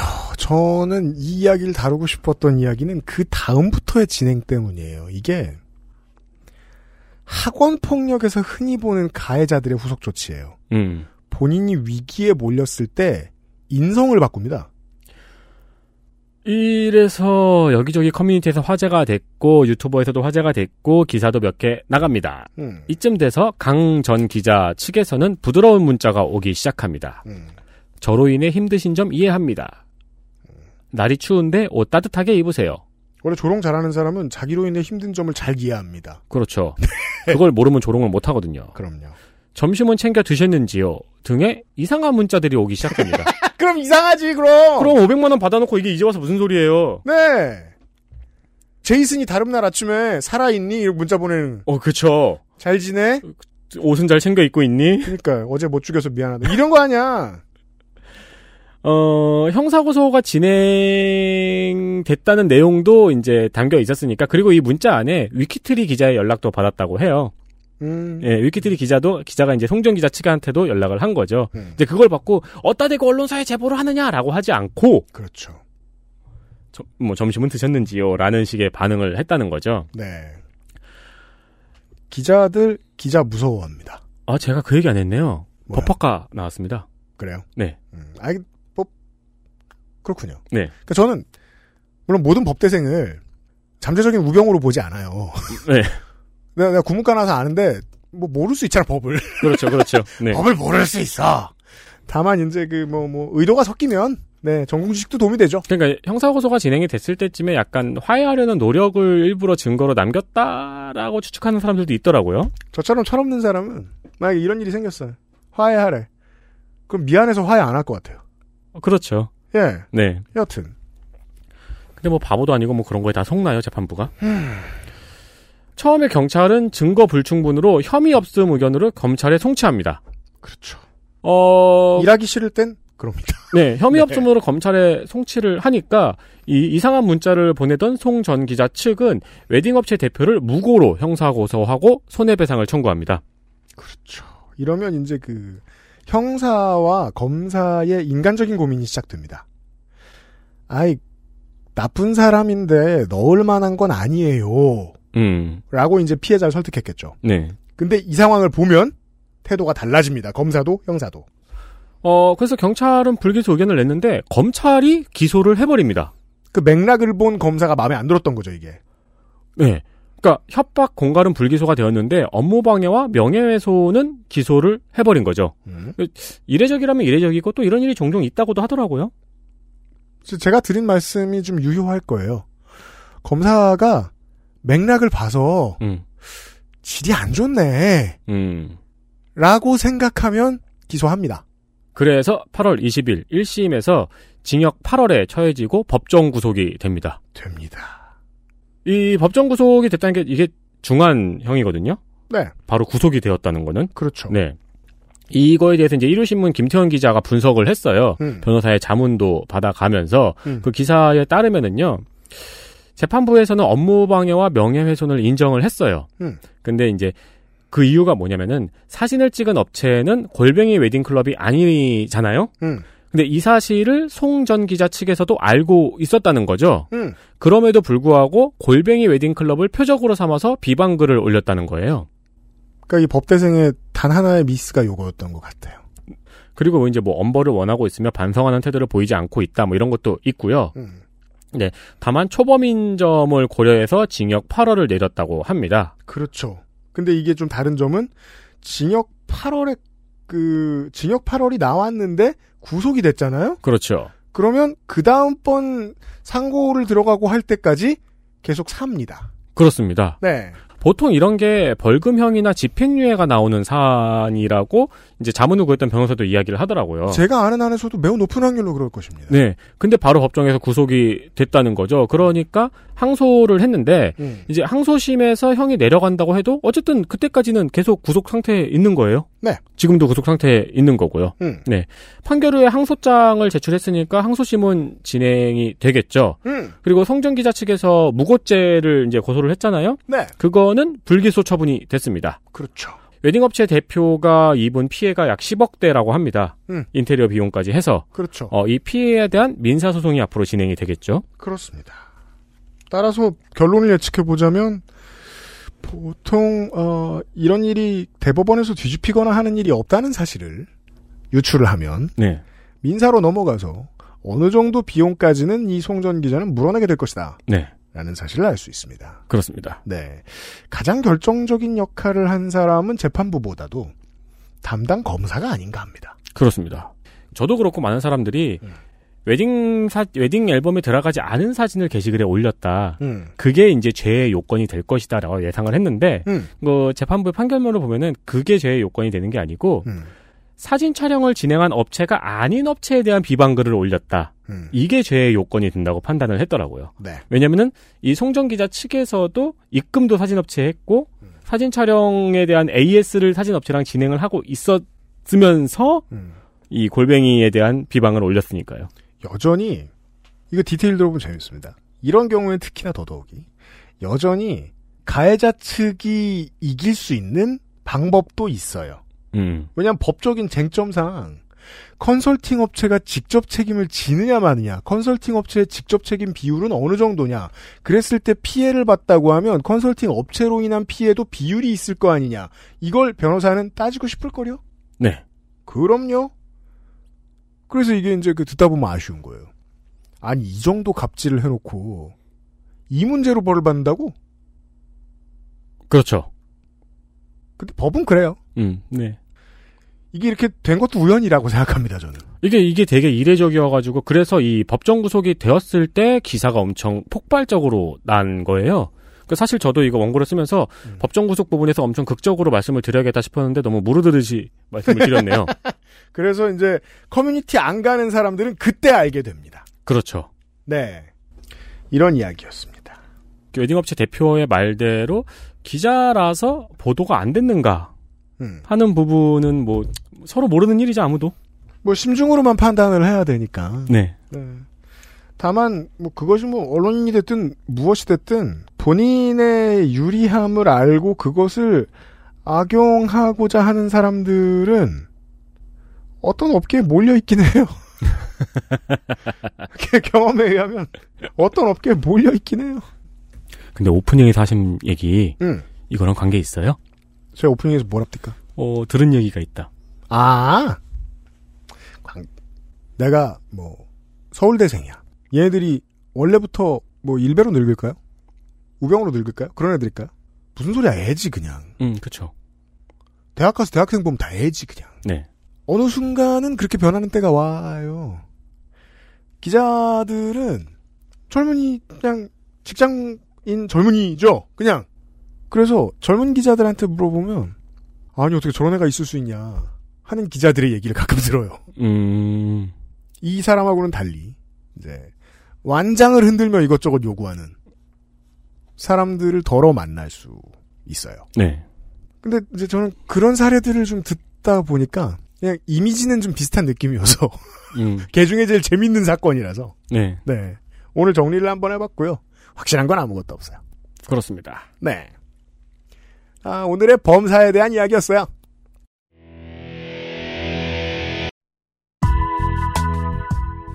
XSFM입니다.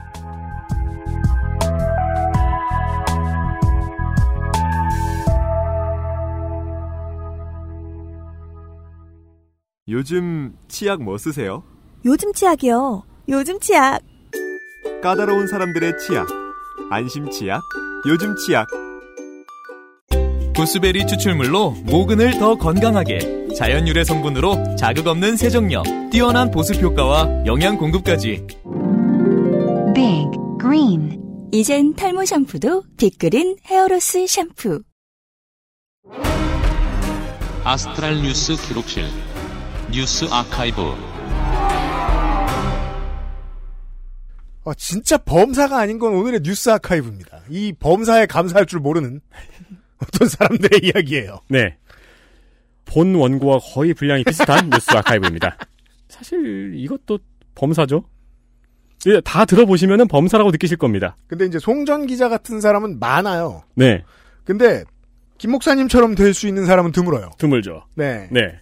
2013년 9월 12일 명성교회에서 열린 예장 통합 총회에서 세습 금지법이 제정이 됩니다. 그렇습니다.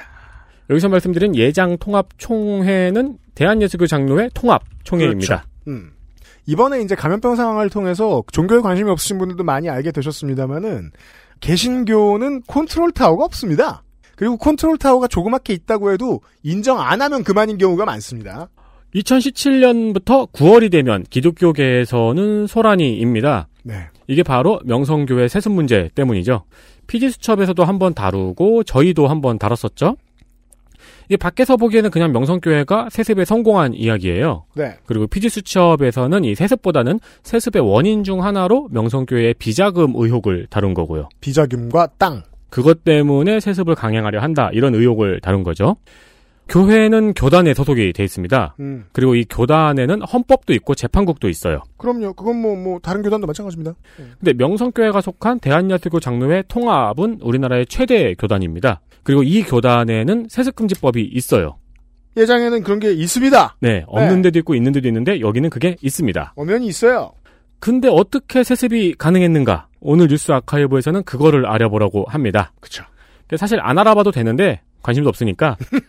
근데 밖에서 보면 이게 좀 웃겨요. 네. 그리고 정치와 기업의 관계하고도 약간 비슷한 면이 있습니다. 보다 보면 재밌어요. 네. 교단 얘기를 했으니까 여담으로 이쯤 돼서 청취자분들이 그럼 정강원 목사는 어느 교단인가 궁금할 수도 있잖아요? 음. 이 사람은 쫓겨나서 그냥 혼자 만든 교단 소속입니다. 전광훈 교단입니다. 네. 그래서 목사가 뭐 이맘이라고 불렀대고 뭐 그냥 부르고 싶은 대로 불러 귀염이라고 불렀대고 네. 진- 목사라고 안 부르는 게 맞습니다. 사실 다른 교단 입장에서 봤을 땐. 진지게 쫓겨났어요. 네. 파문에 준하는 정도의 처분이었어요. 그렇습니다. 네. 교단의 세습금지법이 있기 때문에 이를 우회하는 세습 수단도 있습니다. 음. 두 교회에서 교차 세습을 하는 방법이 있고요. 그러니까 그 그러니까 이제 자, 자, 어떻게 해야 주먹국으로 아무렇게나 설명할까? 현대를 이재용이 네 그렇게 정몽땡이 삼성을 갖고 네. 이 모가 현대자동차 그룹으로 가는 거예요. 네. 그런 방법이 있고요. 실제로 쓰는 방법이에요. 네. 그리고 다른 이게 이제 삼성 모델인데 음. 다른 교회를 만들어 줘요. 그런 다음에 이 두 교회를 합치는 방법이 있습니다. 통합. 네. 합병. 왜냐하면 M&A는 개신교가 참 많이 하는 거기 때문에. 그렇죠. 네. 어, 명성교회는 그때 피지수첩 방송에서 나왔지만은 교인 10만 명의 초대형 교회입니다. 네. 우리나라 교인 수로는 탑5 안에 들어가는 교회예요. 그리고 소속 교단 안에서는 최대 교회입니다. 예장에서 가장 큰 교회, 즉 명성교회 때문에 이런 헌법이 만들어진 거예요. 네. 명성교회 개척 목사는 김사만 목사, 아빠 목사님이고요. 네. 아들은 김하나 목사, 음. 아들 목사님입니다. 그렇습니다. 2014년 명성교회는 새노래 명성교회라는 교회를 분립 개척합니다. 자회사를 만듭니다. 그 제가 여기 자- 사실 어 그렇죠. 그게 이제 법적으로 문제가 될까 안 될까 고민을 좀 했었는데. 명성 바이오로직스 같은 교회를 만들었다는 거예요. 그러니까 다른 교회라고는 하는데 이미 뭐 재정에 명성교회가 관여하고 있고 어 자교회 같은 교회를 음. 만듭니다. 뭐 개인적인 표현입니다만. 음. 그리고 이 교회의 담임 목사를 아들 목사가 맡습니다. 2015년 아빠 목사님이 은퇴를 해요. 네. 2017년 두 교회를 합병합니다. 자본 비율은 중요하지 않습니다. 주총이 없고 주주가 없기 때문이죠. 그렇죠. 네. 아, 물론 교인들이 투표를 하긴 해요. 네네. 그러니까 교회의 모든 문제가 담임 목사가 해 하면 이루어지는 게 아니고 교인들이 투표를 해서 정해져요. 근데 문제는 담임 목사가 이쪽으로 투표하라고 말을 한다는 거죠. 그럼요. 배신의 정치를 끝내달라고 네. 일요일 아침에 얘기를 한다는 거예요. 투표 직전에도 얘기해요. 어. 네. 아 그래요. 왜냐면 투표를 예배 끝나고 하거든요. 그렇잖아. 그렇다며 예배 끝나고 목사님이 하는 광고 시간이 있어요. 네. 음. 거기서 좀 이따 투표할 건데 이쪽으로 가는 것이 예수님이 기뻐하시는 길입니다라고 얘기를 해요. 그리고는 막 그 저 투표 용지에 사탄 그려놓고 사탄의 동그라미를 칠 것인가요? 이모지 사탄 그거. 그러니까 귀여운 거 있잖아. 네.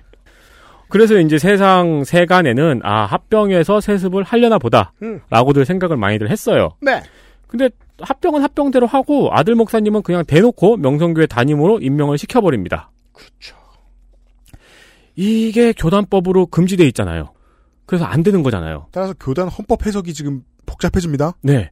그 교단의 지부라는 지부 같은 곳이 있어요. 이제 노회라고 하는데 교단에 이제 각 지역마다 본부가 있는 거죠. 음. 거기를 노회라고 하는데 네. 그 노회에서 이 명성교회의 아들 목사 임명안을 불법이라고 서류를 반려시킵니다. 네. 노회에서는 노회법이라는 불법이니까. 그렇죠. 그러니까 예장이 막아선 거예요. 그렇죠. 음. 그런데 이 반려시킨 사람이 노회에서 쫓겨나요? 그렇죠. 상위 단체에서 명성교회의 합병 인수를 막아섰는데 네. 그 상위 단체에 대한 영향력을 행사한다는 거죠. 왜냐하면은 그 상위 단체에서 가장 큰 지분을 가지고 있다고 볼 수 있는 것도 명성교회니까. 네. 기독교 언론인 뉴스앤조이의 보도에 의하면은 이 노회의 임원들이 명성교회로부터 지원금을 받았다는 사실이 밝혀지기도 했습니다. 합병 시엔 원래 뒷광고를 쏘는 겁니다. 이제 명성교회 세습 문제가 교단의 문제로 불거집니다. 왜냐면 쫓겨난 사람이 한 명이 생겼으니까요. 이분이 이제 비대위를 만들고 막 운동도 하고 시위도 하고 그랬거든요. 음, 교단이라는 거는 1년에 한 번씩 총회를 해요. 그렇죠. 음, 어느 한 대형교회에 한 1000명이 넘는 사람들이 모여가지고 안건을 올리고 총회를 하는데 2017년 102회 총회에서 이 문제가 불거집니다. 음. 이 총회에서 명성교회의 세습을 용인합니다. 그렇죠. 그 사이에 뭐 민주노 총식으로 말하면 대의원 표에 오염이 있었음을 알 수 있습니다. 세습금지법이 있는데 왜 세습을 용인해? 그러면 음. 세습금지법은 못하러 있어 싶죠. 일단 교단 헌법위원회에서 이 세습금지법이 교회의 자유를 침해할 소지가 있다고 판단을 했어요. 음. 상속을 위한 기업의 자유 같은 소리죠. 네. 그러니까 뉴스앤조이가 이걸 이상해가지고 이 교단 헌법위원회 관계자한테 물어봤어요. 음. 이게 어떻게 용인이 되느냐. 음. 거기에 대한 교단 헌법위원회 관계자의 답변은 그냥 그렇게 됐다고 합니다. 할 말이 없다죠. 그 기자한테 보통 그렇게 그 눈물을 흘리면서 말하는 중간 관리자들이 있어요. 네. 저한테 안 물어보시면 안 돼요. 그냥 그렇게 돼가지고 저는 모든 걸 알고 있고 겁나 난처하다 이런 뜻입니다. 그냥 그렇게 돼가지고 세습 금지법이 있는데 세습이 용인이 됐어요. 그렇죠. 뭔가 이상하죠. 어 당연히 이상하죠. 음. 왜냐면 이 102회 총회에서는 요가와 마술을 금지하는 결의안도 통과를 시켰거든요. 그 왜요? 요가와 마술은 왜 금지해? 1707년도가 아니고 2017년도예요. 요가와 마술을 왜 금지해? 다른 신을 섬기는 이단성이 있다 이거죠. 마술이 무슨 신을 섬긴다는 거지? 여튼 왜냐면 교회에서 교회 문화센터 역할도 하잖아요. 네. 요가 교실도 열고 마술쇼 같은 것도 했거든요. 하지 말라는 거야? 예, 하지 말라고. 헐. 이- 그러니까 이때 이것 때문에도 기사가 많이 났어요. 시대에 뒤떨어졌다고. 야 그러면 저 신토이스트라고 그 고스톱도 못 치게 해야 될 거 아니야? 그럼요.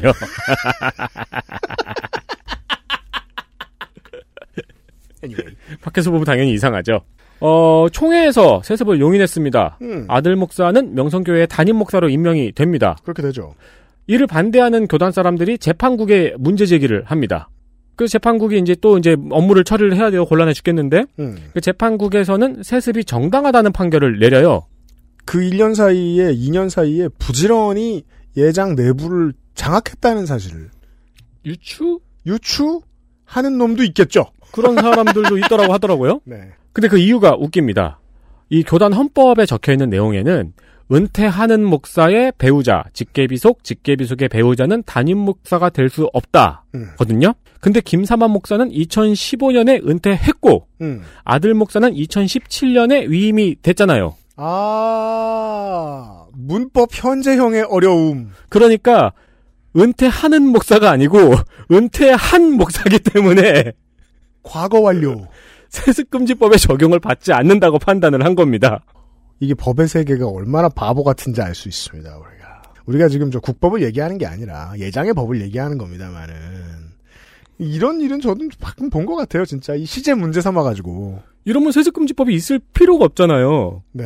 다들 1년만 기다리면 되니까. 그쵸. 법을 아예 그냥 사문화 시켜버리는 판단을 내려버린 거죠. 음. 뭐 때문인지 몰라도. 반발이 아주 거세집니다. 네. 장신대학생들은 수업을 거부해요. 그렇죠. 그게 참 상징적이고 되게 비장했던 것 같아요. 네. 채플 끝나자마자 총회를 하는. 그렇죠. 그리고 이제 이영표 해설자가 공개적으로 이를 비판하기도 합니다. 음. 장로회 대부분의 이제 각계각층에서 반발이 거세집니다. 이 반발이 거세인 시간을 1년이 지났어요. 네. 2018년 9월 음. 103회 총회가 열립니다. 1년이 지났네요. 여기서 반전이 일어납니다. 음. 세습을 용인한 이전의 판결을 받지 않기로 결의합니다. 그 판결을 무효화하겠다. 그리고 알고 보니까 이 재판국에 명성교회의 관계자도 있고 명성교회의 지원금을 받은 사람이 있다는 것도 밝혀져요. 중립 의무가 안 지켜집니다. 그래서 재판국 전원 교체 결의안이 통과가 됩니다. 네. 그리고 재심을 하기로 합니다. 이 총회에서 이제 세습을 받지 않기로 결의를 했어요. 그 이후에 명성교회에서는 갑자기 대외 활동이 아주 눈에 띕니다. 아, 좀 전에 송전 기자하고 비슷하죠. 인성이 바뀝니다. 네. 빛과 소금의 집이라는 단체를 만들어서 미자립 교회, 그러니까 소규모, 교- 소규모 교회를 미자립 교회라고 하거든요. 개척교회, 네. 네. 미자립 교회를 지원하기 위해서 50억을 내놓습니다. 음. 이 활동에는 전현직 총회 임원들이 참여하기도 합니다. 예장이 뭘 잘했나 봐요. 다시 한번 어, 여론을 환기시키기 위해서 좋은 일을 해야 했다니. 그리고 이제 뭐 기금이 부족했던 무슨 선교 기념관 건립에 기금을 지원하기도 하고요. 음. 화재로 소실된 교회에 또 지원금을 주기도 하고요. 네. 이렇게 대외 활동으로 지원이 늘어납니다. 음. 이때 오죽하면은 이 세습 문제 때문에 민감한 시기이기 때문에 이 지원금을 받지 않겠다는 노예가 있기도 했어요. 음, 그렇죠. 네. 음. 시기가 민감하다. 그러니까 이 지원금 수상하다 이거죠. 어떤 기업 광고 안 받는 언론사 같은 거잖아요. 그렇죠. 그렇죠. 네. 음. 2018년 말 명성교회 친위 목사 부대가 창설이 됩니다. 진짜? 네. 신기한 게 다 생기죠. 그니까요. 그거 저 뭐냐 그 그 반란이잖아요. 야 이 반란군 놈의 목사님. 네. 탱크를 몰고 가서 아니 장갑차 네 음, 예장 통합 정체성과 교회 수호 연대라는 이제 부대라니. 네. 연대인데 그니까 그러니까. 목사 유닛, 목사 브리게이드. 네. 네. 여기서는 이제 그렇죠. 목사 자식만 임명이 안 되는 건 역차별이라고 주장을 합니다. 회장 자식만 회장이 안 되는 건 역차별이다. 그렇죠. 그러나 2019년 인원이 모두 바뀐 재판국에서 재심 결과 세습이 무효라는 판결이 나옵니다. 음. 이때 이제 많은 사람들이 예상을 했죠. 명성교회는 이 교단에서 미국 같은 교회예요. 그렇죠. 교단을 아예 나와버릴까라는 예상을 했죠. 음. 그러니까 세습을 포기하진 않을 거다. 그렇죠. 교단을 나와버리면 됐지. 어쨌든 언론에도 이제 많이 나오고 이때 언론에 많이 나왔어요. 음. 그리고 PT 수첩도 이때 나왔죠. 그렇죠. 네. 그리고 2018년에 명성교회 세습이 무효화됐다라는 소식이 온 언론을 달구고 음. 다시 잠깐 우리는 관심이 없으니까 조용해지고 2019년 9월 104회 총회 음. 명성교회 사태의 수수반이 발표가 됩니다. 명성교회가 발표한 거죠. 아니요 총회에서요. 총회에서 네. 음. 왜냐면은 2018년, 2019년 이 사이에 이제 명성교회 세습 문제가 엄청 사회적으로 문제가 된 거예요. 음. 이 일 때문에 우리가 세상에 욕을 엄청 먹고 있다 교회가 음. 뭐 이런 식의 논의가 계속 있었던 거죠. 그렇죠. 그래서 이 총회에서 명성교회 사태를 어떻게 수습하자 음. 수습안을 만들어서 발표를 합니다. 네. 근데 이 수습안의 내용이 웃겨요. 음. 일단 현재의 아들 목사는 물러나라. 김하나 목사. 어. 명성교회는 2021년 1월 1일 이후에 담임 목사를 임명해라. 근데 이때 만약에 김하나 목사가 다시 임명될 때에는 이전에 절차를 진행한 게 있으니까 절차 없이 그냥 임명할 수 있다. 응? 그러니까 이전에 김하나 목사를 임명했다가 서류 절차대로 서류를 보냈는데 그 서류를 반려시키면서부터 이 문제가 시작된 거잖아요. 음. 반려시킨 사람이 쫓겨난 다음에 그 서류가 바로 이렇게 광소로 싹싹싹 통과가 됐거든요. 음. 근데 2021년에 담임 목사를 다시 임명을 할 건데 음. 이때 임명할 목사가 김하나 목사면은 음. 절차 없이 그냥 임명할 수 있다. 헐. 하나도 이해가 안 돼. 김하나 목사를 임명해라. 그니까. 그러니까. 좀 더 솔직하게 말할 순 없나? 허리아허식을 하려고 하고 있어요? 네. 아, 이게 저는 쓰면서 되게 웃었는데 웃기엔 너무 어려운 내용이군요. 아, 웃겨요. 네. 그리고 이 서류를 반려했다가 쫓겨난 사람이 있잖아요. 음. 이 사람은 다시 노예 목회장으로 돌아간다. 다만 음. 명성교회에 불이익을 줄 수는 없다. 이게 무슨 저 서바이버 프로그램의 이뮤니티 같은 거예요. 네, 더 이상 탈락할 수 없다. 그렇죠. 이 수습안의 마지막 문장이 가장 멋있어요. 이 수습안은 교회법과 사회법으로 문제를 제기할 수 없다. 진짜요? 네. 왜? 예, 수님이 뭐라 그랬나 봐요. 아니 이제 이게 되게 어렵게 마련한 수습 이거 만들다 힘들었다 우리가. 그니까. 그러니까, 그니까 이게 그 깍두기. 아 실제로 써 있어요. 이 어렵게 마련한 화해 권고안이기 때문에 이그 문제 제기하지 말라고. 치트키. 네. IDDQD. 그렇죠. IDKFA. 네. 이 수습안이 투표로 통과가 됩니다. 그렇죠. 다시 장악됐다는 거죠. 정리해서 말씀을 드리면 2021년 1월 1일에 명성교회 세습이 완성될 전망입니다. 음. 어, 명성교회의 자산은 천억 대가 넘는 것으로 추정이 됩니다. 근데 작년 104회 총회는 웃긴 게 또 하나 있었어요. 뭔데요? 이 세습 내용을 기독교 언론인 뉴스엔조이에서 몇 년 동안 교인들한테 맞아가면서 끈질기게 취재를 했거든요. 진짜 살벌하게 굽니다. 뉴스엔조이 기자들한테 제가 아는 바로는. 근데 104회 총회에서 이 뉴스엔조이가 이단인지 아닌지 1년 동안 조사하는 안건을 통과시킵니다. 저도 이제 그거를 이제 또 어깨너머로 들어서 아는데 이 목사님하고 권사님들이 자꾸 뉴스엔조이 기자만 오면 루시퍼가 왔다, 사탄이 왔다 이런 말을 너무 많이 하니까 네. 사람들 사이에서 진짜로 루시퍼나 사탄이 일요일마다 우리 교회 온다고 생각할 수 있잖아요. 언론사를 정확히 얘기하지 않고 그렇게 은유해서 얘기하니까 예, 그리고 저 사람이 이단인지 아닌지 그 투표를 해볼까? 라는 얘기가 나올 수도 있죠. 자, 정말 몇 년 동안 계속하다 보면 그렇죠. 몇 년이 아닐 거예요. 제가 알기로는. 네, 아까 이게 물론 여기 이 노예에서 문제가 된 거는 뉴스엔제가 동성애에 옹호적인 기사를 계속 낸다 이건데, 음. 네. 근데 보니까 그게 아니라는 건 뻔히 알잖아요. 밖에서 그림을 봐봐요. 명성교회 세습을 결국은 거의 통과시킨 노예에서 명성교회 세습 문제를 계속 조사한 언론사를 조사해보자는 안건을 통과시킨 거잖아요. 그렇죠. 네, 그림이 얼마나 웃겨요 이게. 음, 총회라는 게 이게 9월마다 있어요. 네. 그러니까 이번 달에도 있어요. 음, 이번 달 다음 주에 진행이 될 예정인데 올해는 온라인으로 총회를 한다고 합니다. 당연한 것 같지만 아 그렇게 안 하고 모인다는 교단도 있습니다. 네. 올해 총회에서 논의될 안건을 제가 한번 살펴봤어요. 음. 허니라고 하더라고요. 아. 그러니까, 헌의. 예, 각 노회에서 이제 의제를 올리는 건데 1위가 12건으로 명성교회 수수반 철회입니다. 1위가. 네. 이게 가장 많이 허니된 안건이에요. 그렇죠. 모두한테 물어보면 그게 나오는 건 당연합니다. 그렇죠. 그러니까 이게 다시 논의가 될 수밖에 없겠죠. 음. 2위는 차별금지법 반대 대책. 3위는 차별금지법 찬성 성명을 낸 한국기독교협의회 탈퇴. 아, 그렇습니다. 그래서 저는 기독교 전체가 욕먹는데 절대로 동의할 수 없어요. 내부에서 건강하게 싸우는 절반이 있어요. 있어요. 네. 없지 않아요. 근데 절차가 있다고 라서 그렇죠. 그렇습니다. 이게 이제 또 그 뉴스앤조이 같은 곳이나 아니면은 좀 진보적인 기독교인들이 에, 많이 비난하고 하면서 하던 얘기가 있었죠. 그 2017년은 종교개혁 500주년이었어요. 네. 네. 어, 루터가 95개 조를 낸 지 500년이 된 때였어요. 네. 한국에서만 있는 아주 부끄러운 이정표다. 이러면서 얘기를 많이 하고 그랬었죠. 음, 근데요. 지난번에 비슷한 얘기 했던 것 같은데, 천억이면, 천억이면 개천절 집회라도 할 겁니다. 뭐라도 하겠죠. 그렇습니다. 네. 전광훈이 바라는 돈의 두 배예요. 네. 맞아요. 그렇습니다. 그래서 결국 교단의 헌법이라는 게 세습 금지법이라는 게 있는 거를 초대형 교회 메가처치라고 하더라고요. 네, 맞아요. 메가처치가 어떻게 무력화시켰는가 3년 동안. 메가처치는 그 재벌 같은 국제적인 단어예요. 한국 용어. 네. 네. 이 메가처치가 법을 어떻게 무력화시켰는가를 여러분한테 전해드린 과정입니다. 이런 뉴스 아카이브였습니다. XSFM입니다. 지루성 두피염이라 가렵고요. 머릿결은 푸석푸석하니 엉겨붙어요. 게다가 이젠 머리카락까지 많이 빠지니까 너무 불안한 거 있죠? 샴푸 아무거나 쓸 때는 이미 지난 것 같고 좋다는 거 많이 써봤는데 글쎄요. 뭐 없을까요? 빅그린 헤어로스 샴푸요. 구스베리 추출물로 모근을 더 건강하게 자연 유래 성분으로 자극 없는 세정력, 뛰어난 보습 효과와 영양 공급까지 Big Green. 이젠 탈모 샴푸도 빅그린 헤어로스 샴푸. 오랜만에 엄마 보고 왔더니 마음이 짠하더라고. 허리도 많이 굽어지고 주름살은 어찌 그리 많이 들었대. 그래도 전에는 머리숱은 많았었는데 지금은 그마저도 휑한 느낌인 거야.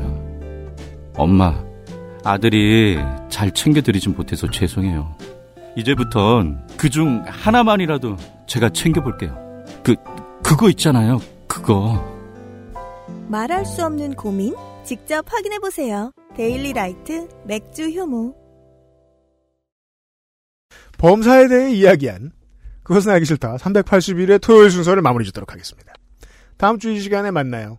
농축산인이 한 달 준비했을까요? 음, 인터뷰 네. 많이 하고 다니고 네. 공무원들도 뵙고 뭐 학자들도 뵙고 이러느라고 그래서 이제 저도 준비를 많이 했었는데 다음 주에는 뭐가 나올지 전혀 모릅니다. 어, 다음 주에는 왜요? 누가 나올지도 모릅니다. 어, 진짜요? 텅 비어 있어요. 아, 그래요? 빵꾸가 났거든요. 아, 그럼 이게 명성교회를 그냥 한 회로 준비할 걸 그랬나? 할 말이 많았나 봐요 에디터가. 다음 주에 나오는 거 잘 봐가지고 준비 잘해서 돌아오도록 하겠습니다. 친구가 결혼을 하는데 음. 50명 이상 못 부르잖아요. 네. 그래가지고 결혼을 미룰까 어쩔까 하다가 최근에 빨리 당기기로 했대요. 왜요? 개천절 전에 해야 된다고.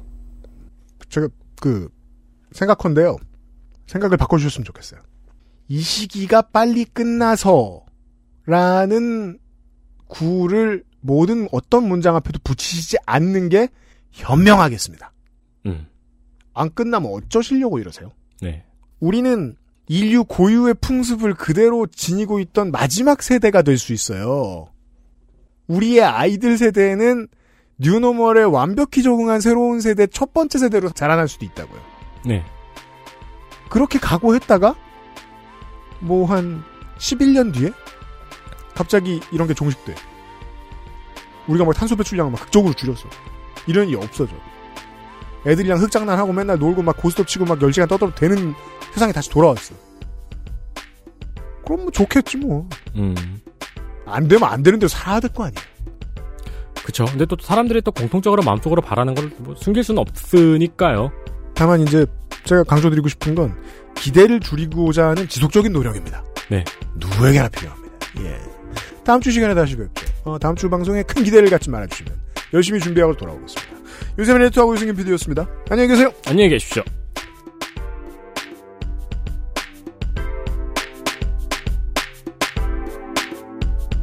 XSFM입니다. I D W K